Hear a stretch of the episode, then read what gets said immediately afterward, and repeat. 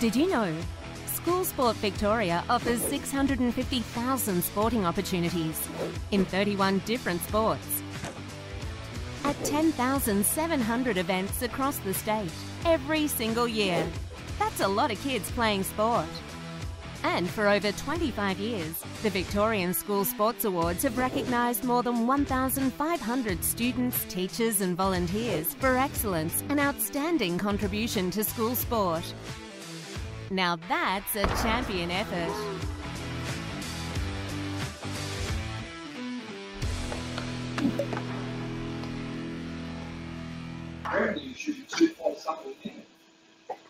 Good afternoon and welcome the SSV family, teachers, students, parents, and everyone out there tuning in to today's Ask SSV show. We're live with Matt Haanappel, OAM, the one of the greatest Australian Paralympic swimmers. Welcome on a very Sunday, sunny Friday afternoon. We're very, very glad we can have you with us.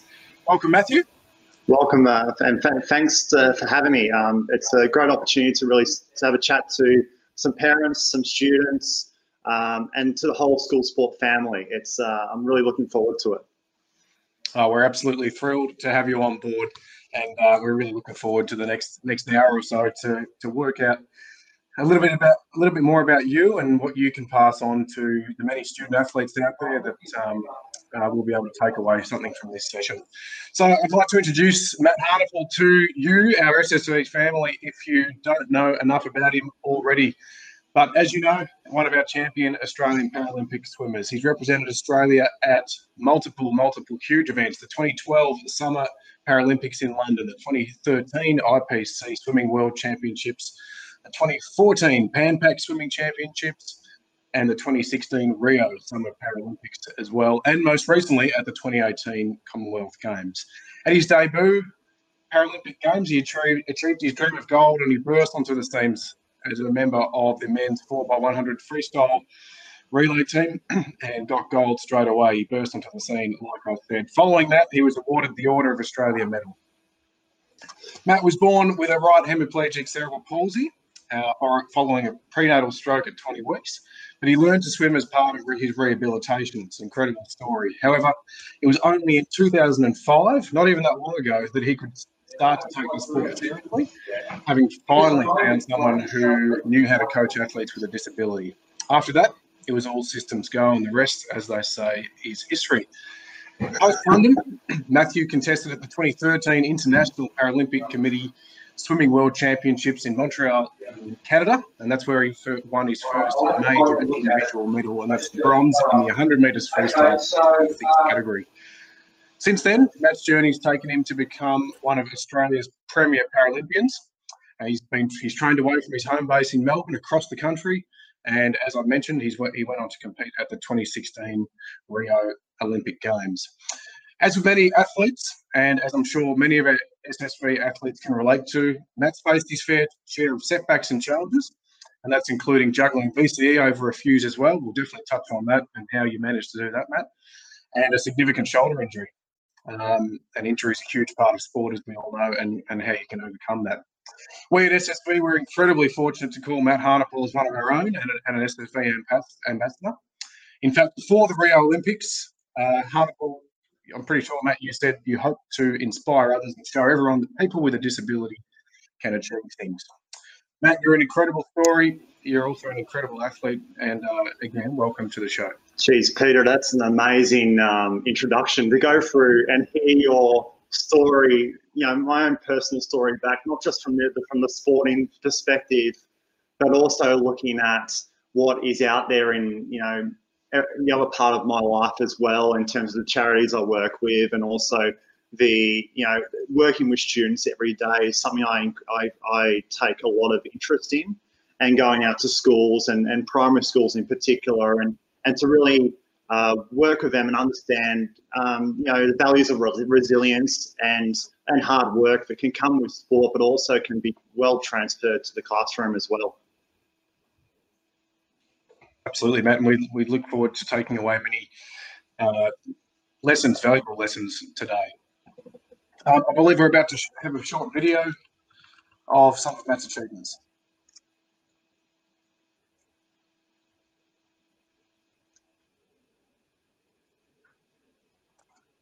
Oh, I do apologise. I do apologise. I've got that one wrong. Um, Matt, look, I mentioned some of the some of his career highlights that um, yeah you experienced, you know, close to a decade now ago. Um, it's been some time. Which which of those, whether it's Rio or or your time at IPC, which one of those um, moments was perhaps the most sweetest for you? I think also backing up, so backing up a bit even a bit further. So I, I broke onto the Australian swim team uh, for the first time in, in 2010 as a junior swim team member um, at the age of 16. Uh, I, would, I would go to the, the Berlin International Championships.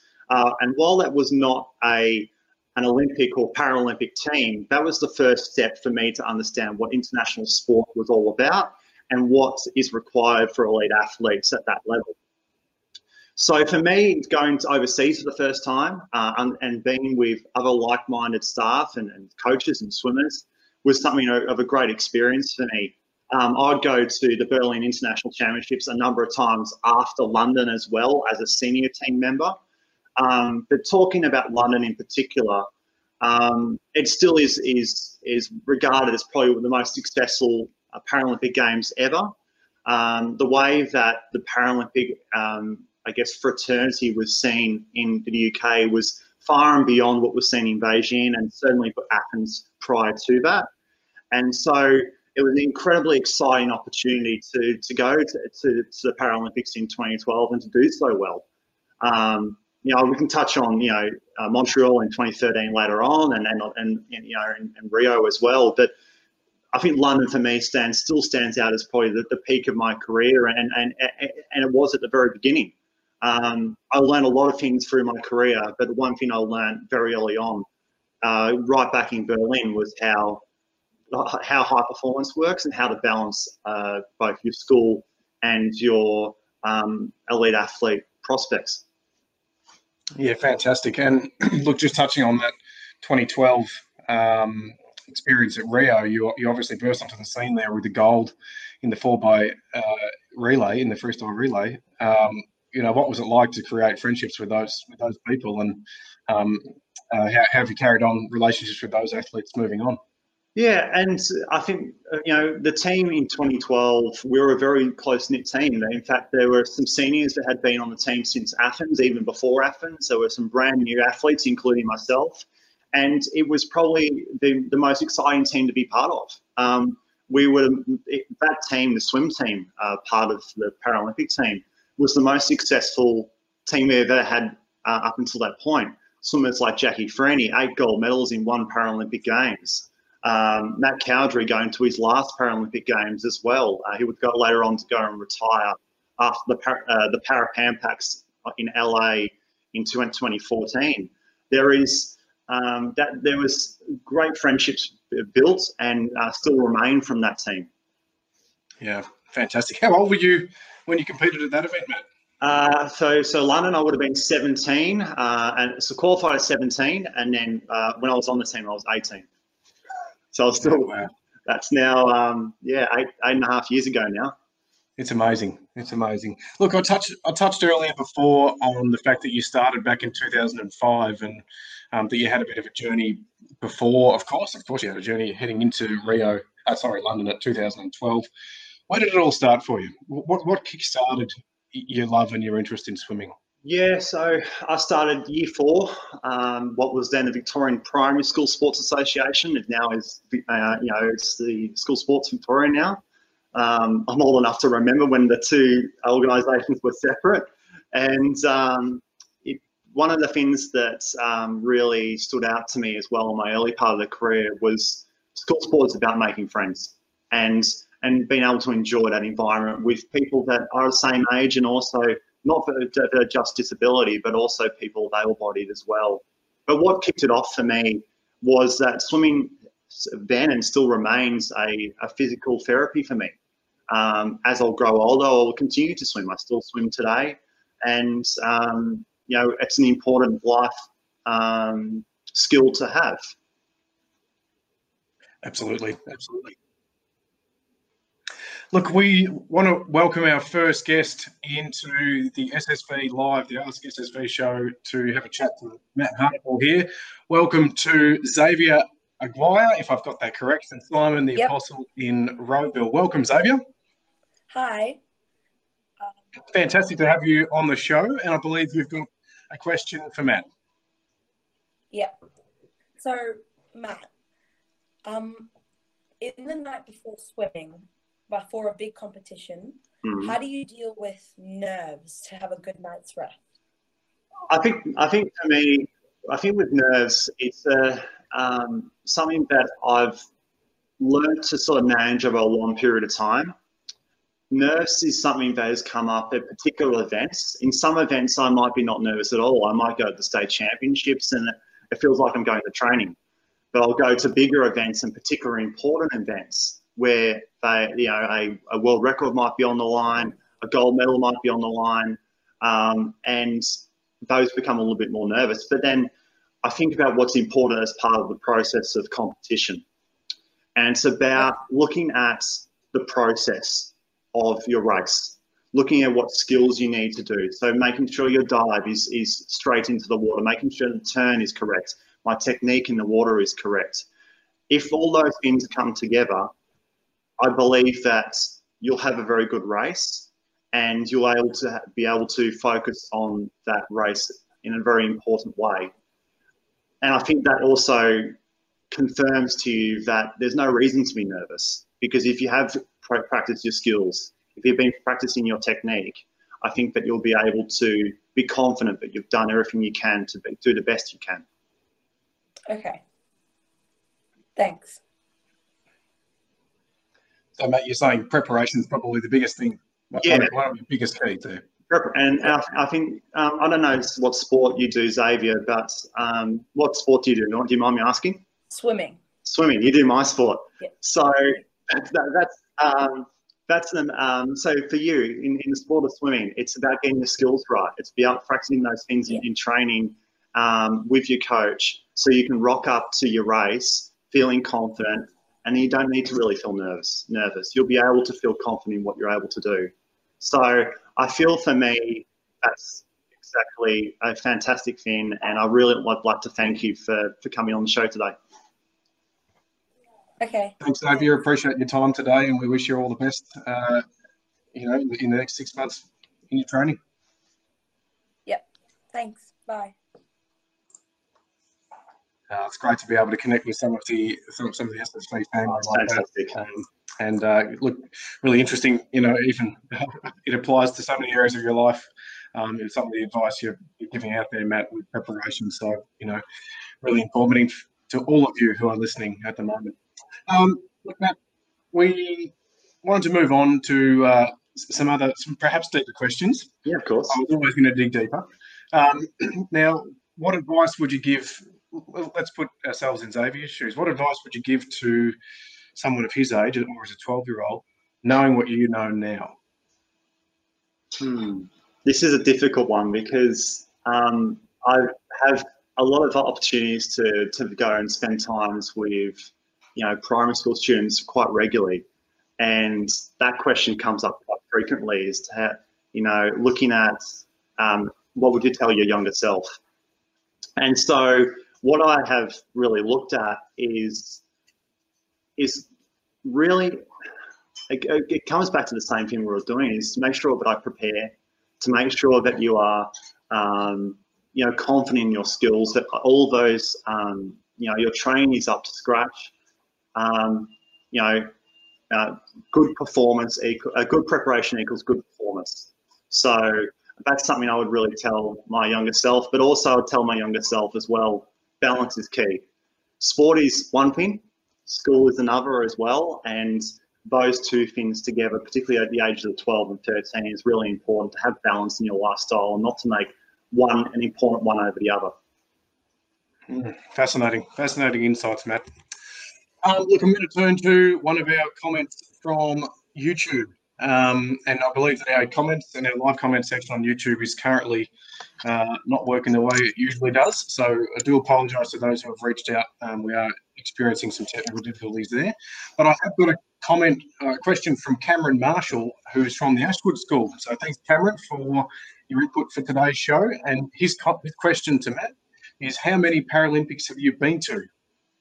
So, uh, as we, we, we, went through in, in, in introduction, uh, the London 2012 Paralympic Games, uh, which was my first senior team, uh, and then went to the Rio Paralympic Games in 2016. Um, in terms of other major championships, the Commonwealth Games on the Gold Coast as a home games um, was probably, uh, as a major championship, probably the most, um, my favourite of the lot, I would say. Is that largely attributed to the fact it was on home soil?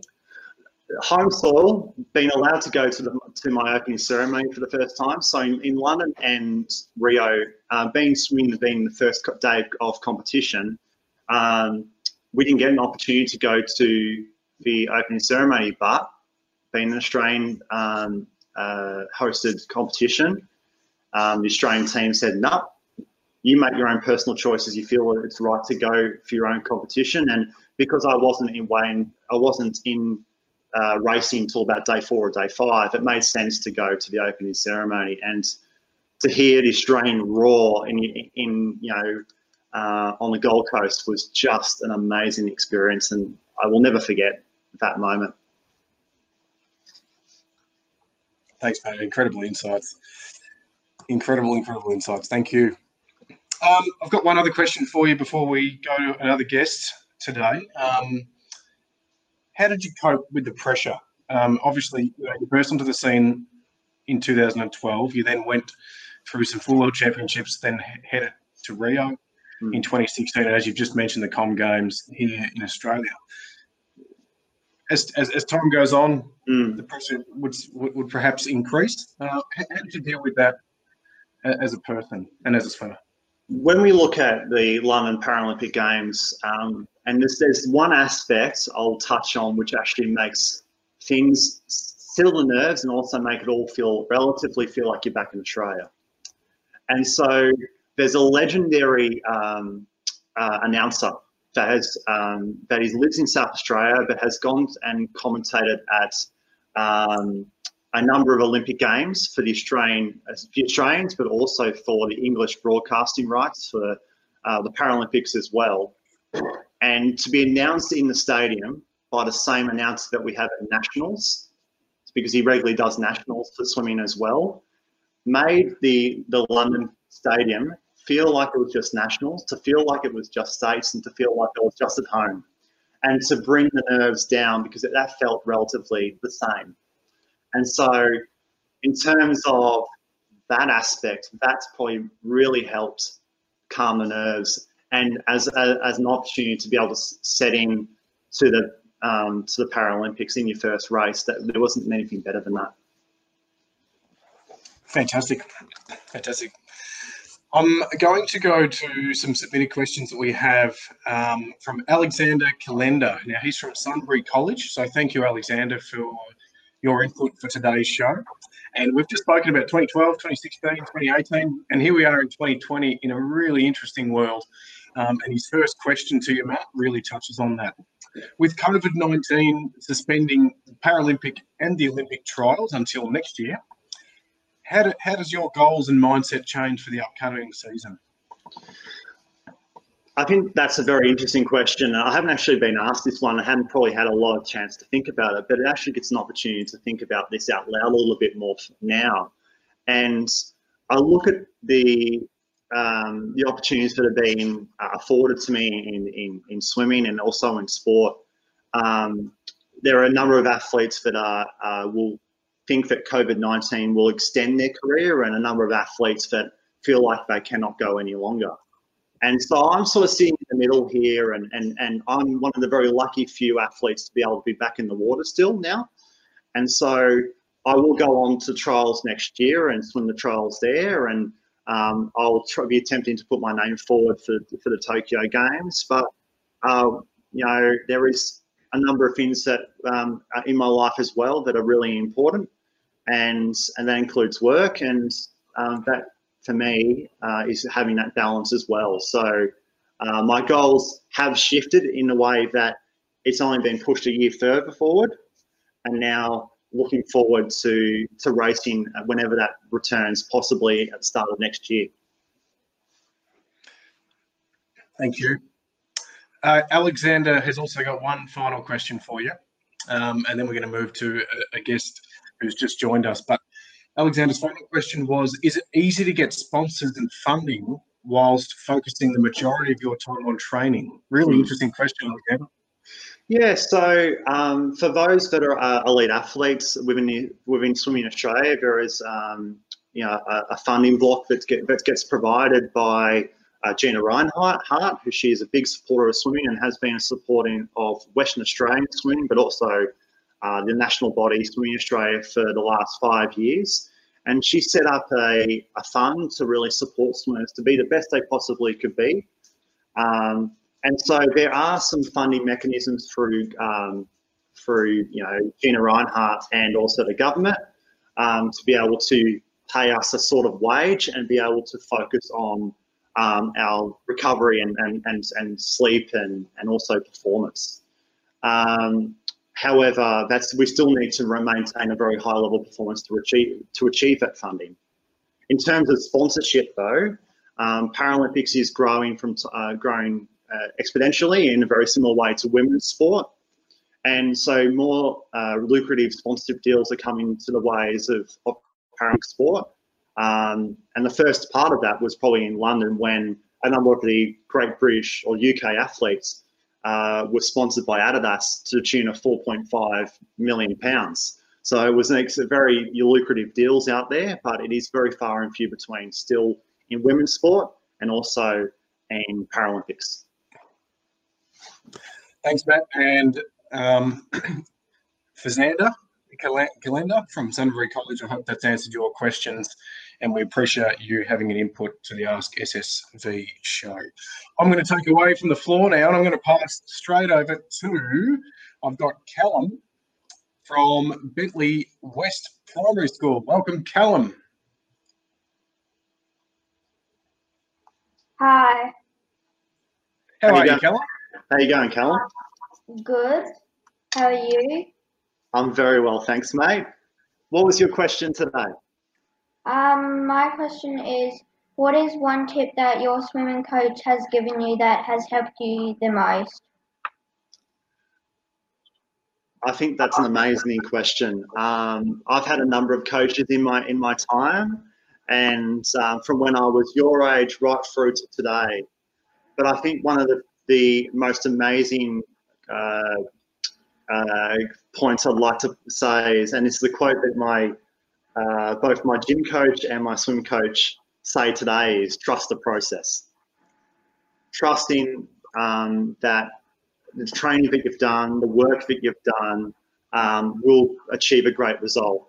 And I think that's probably one of the most um, greatest um, quotes that I can give from my coach. But also, my coach today also supports my view in that balance is also important. Balancing your lifestyle, making sure that you've got sport, some school, and a workplace to be able to have a nice, um, good part of your life as well, and to enjoy time with your friends. Okay, thank you. No problems, Callum. Callum, what's your what's your favourite swimming stroke, mate? Um, probably butterfly, butterfly or freestyle. that, but, butterfly um, is probably one of the toughest strokes out there, and um, I I envy that you uh, that is probably one of the, your favourites. Um, I actually swim my butterfly with one arm and one leg, and I breathe to the side, and so that is something that um, is something that I really is different, but I've raced people as well, and sometimes I can be faster than people with two arms as well. So, um, but it's a great challenge to butterfly, and I hope you do very well with it. Yeah.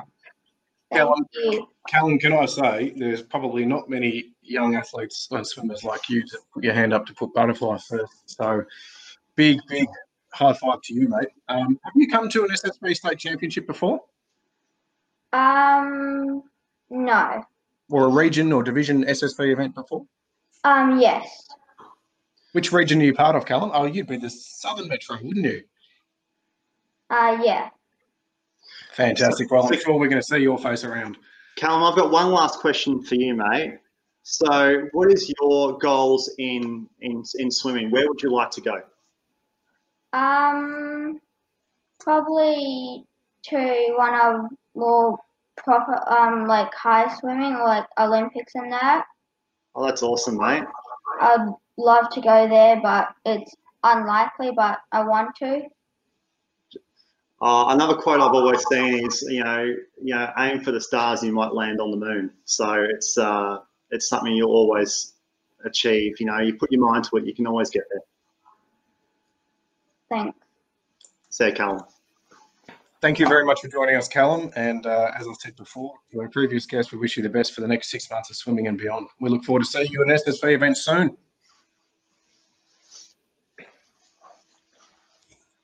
Thank you, Callum. It's interesting. My next question to you was going to be, what would you say to a teenager who would like to represent their country one day? And I really like that quote that you just said. So, um, thank you, thank you very much.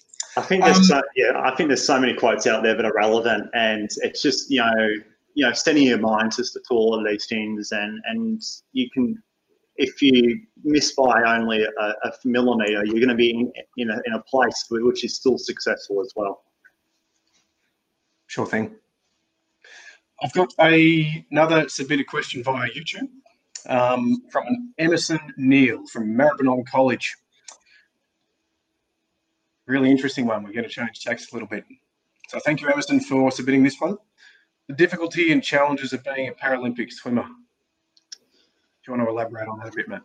Oh, that can be taken a lot of different ways. Um, but I would say one of the things that the challenges is as well is managing your um, fatigue levels. Um, it is well reported as well, and also through our sports science department, that our fatigue levels are significantly um, uh, far more significant than an able-bodied person.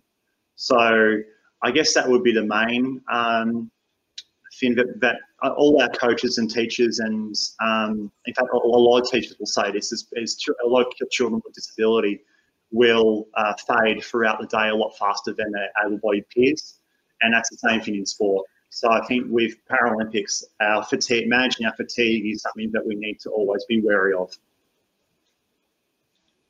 And with fatigue, Matt, I mean, swimmers famously early mornings, late afternoons after school, and I mean, does that play a part in it?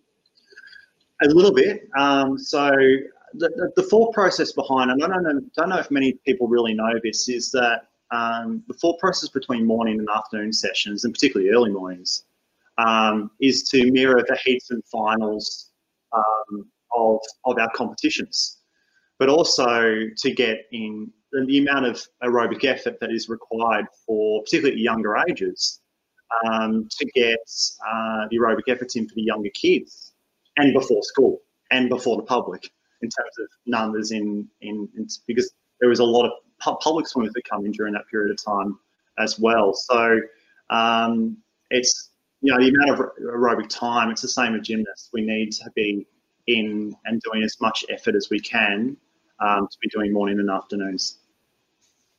That's really interesting insight that into heats and finals, having been morning and night. So if you're a swimmer out there at the moment who, you know, has dragged, you, dragged yourself out of bed for a morning session, then only to find yourself back there at 4 p.m. Well, that's uh, that's one way to look at it.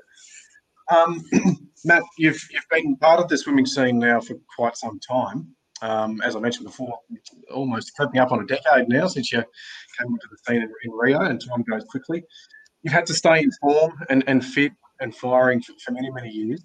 Uh, what sacrifices have you made to get to get to where you've got to at the moment?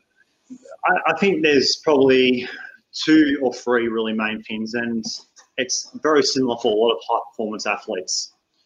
I think the first one is sacrifices in your social life, um, and that's something that um, I made. You know, was a particular big thing for me right through my teenage years. You know, I was invited to 16s, to 18s, to 21st even, and it's very hard to to be able to get, keep a social life, but also reach for those performances because my excuse, my not excuse, my reason for not attending social events would always be, oh, I've got training in the morning, or I've got training this afternoon. Sorry, I can't come. So that's one sacrifice that I've had to sort of, um, you know, to, to live with for most of my career. Um, another one I'll put out there as well is um, my schooling, which I think we can sort of come back to as a, as a bigger piece later on. That um, my year 12 was split into three years. So I actually didn't finish my year 12 until I was 19 and a half. So um, the benefit to that is I was able to get an extra team pick out of that. But there are a number of um, sacrifices um, that come with that, and it all relates to the amount of commitment and time that is required in swimming. Thank you, Matt. Um, you, you do mention the fact that uh, you know you split your VCE over a, a period of time, and I, I, imagine some of our older athletes on the SSV family can relate to juggling schoolwork and and their and their life in the pool, or, yep. or any sport for that matter.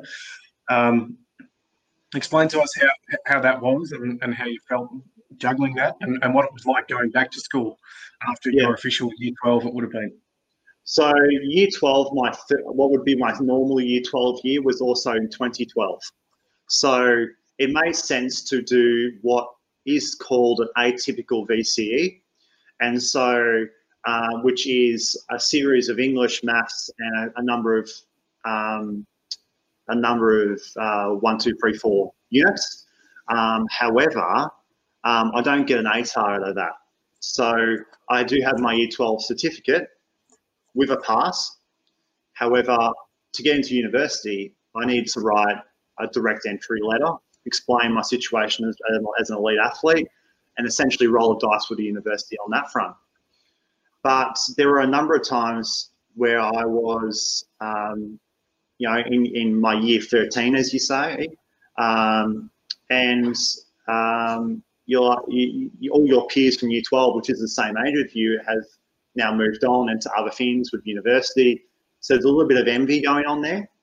Um, but also, it's, it, it's putting all that into perspective that you're doing this because you're elite athlete status and you're doing what's right for you. Um, but none of this would have been supported, uh, would have been able to happen unless it was for the support of staff at Melbourne College and Croydon Secondary College at the time. So, um, you know, I've, i did a video with my old uh, principal, um, Terry Bennett, who's now the director of the Eastern region. Um, and I really um, want to thank him for all the support and time he put into that um, to make sure that I was be able to, would able to be succeed in both in the pool but also at school.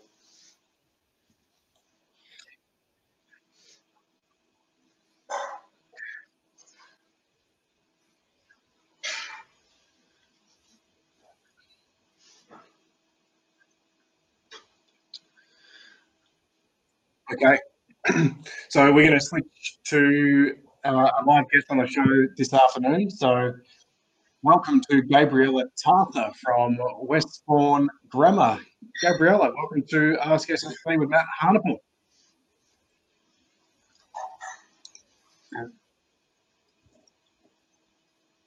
What made you want to become an Olympian? Sorry, it broke up a bit, Gabriella. Do you want to try that again? Sorry.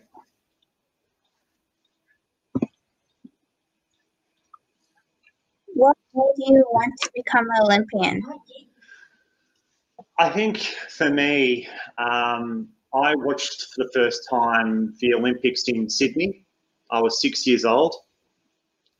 And watching the success of the Olympic team in the Sydney home games.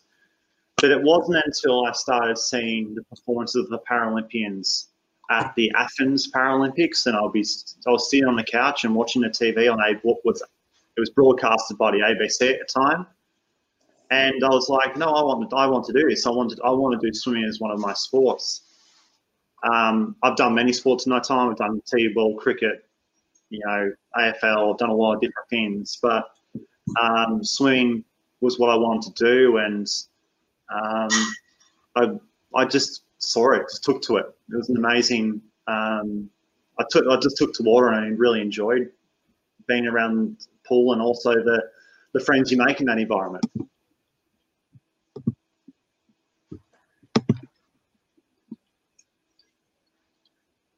Did your family support you in your decision in becoming an Olympian? I think that of all the questions that we've had here, Peter and, and Gabriella, I think this is probably the one of the most important questions of them all. To be an elite athlete, you need to have the support of your parents, period. To be able to go and travel across the country, to be able to be um, taken to training at a young age, um, and to be, you know, to have everything ready for when you um, are going to an early morning session, to prepare things for, the, for competitions on the weekends. Um, the list goes on and on and on. But it really is a is a, a huge, um, almost a caveat in being able to be an elite athlete is to have the support of your parents. Um, and again, I really that they have a, a lot to be thanked for for what they've done in my career.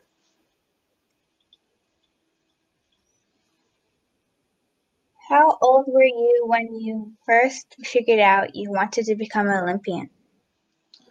Um, as I said, Gabriella, I was, I was probably six years old when I first saw the Sydney Olympic Games. Um, and from then, it was, you know, the rest is history. And I really, uh, you know, I enjoyed being in part, part of the water. Um, and, you know, I went through Learn to Swim as every child does as well. So I had an understanding of what what the water was all about and the feel of the water and how that was for my body and for my, I guess, my disability as well. And I find that was the, the sport for me. I guess that's, um, and I think that was when I was six years old in Sydney. I think to to wrap it up. What were your strengths and weaknesses during training and competitions? um, my coach says this quite frequently to me all the time that I'm a very, very good competitor, but not a very good trainer. And um, in terms of my strengths and weaknesses, I'm not a very good trainer, but I can I, I can pull a very good race together. So, um, so that's something I've had to learn over a long period of time. How do I improve my training attitude? How do I improve the way I can back up uh, back up from train to train to train to make sure that I'm the best that I can be. And so, um, but in terms of strengths and weaknesses, um, I'd say my training is sometimes a weakness, and my competitive strength is that's where I can always pull it together on um, on the field of play. What were your other career choices before becoming an Olympian? Um, Gabriel, I don't think I really had a, uh, another career choice in mind. I think that I always wanted to be an Olympian or a Paralympian for that matter. I just think for me, I always wanted to go into sports management after my career was finished. I think when I was in year nine, I had pretty much had my heart set on working within in sport as a manager, which is something I do now as my job outside of the pool. I work uh, in trying to support people with disability and people with from cultural and uh, cultural backgrounds to get access to physical activity in a recreation centre. So I really enjoy that role, and I think that that's somewhere I was always going to end in, end up in um, after swimming. Thank you for answering my questions. Gabriella, thank you so much for being part of the show and asking some really interesting and informative questions. And I'm sure not only you, but everyone has got a lot about a lot out of Matt's answers for that. So thank you for joining us. Thank you. Okay, from Gabriella to Gabriella to Kayla, I have. I've got Kayla Rose Wilson from Merbau North Secondary College. Now, we may not be able to get Kayla on video, but we are possibly going to be able to get her on audio. So, Kayla, have we got you there?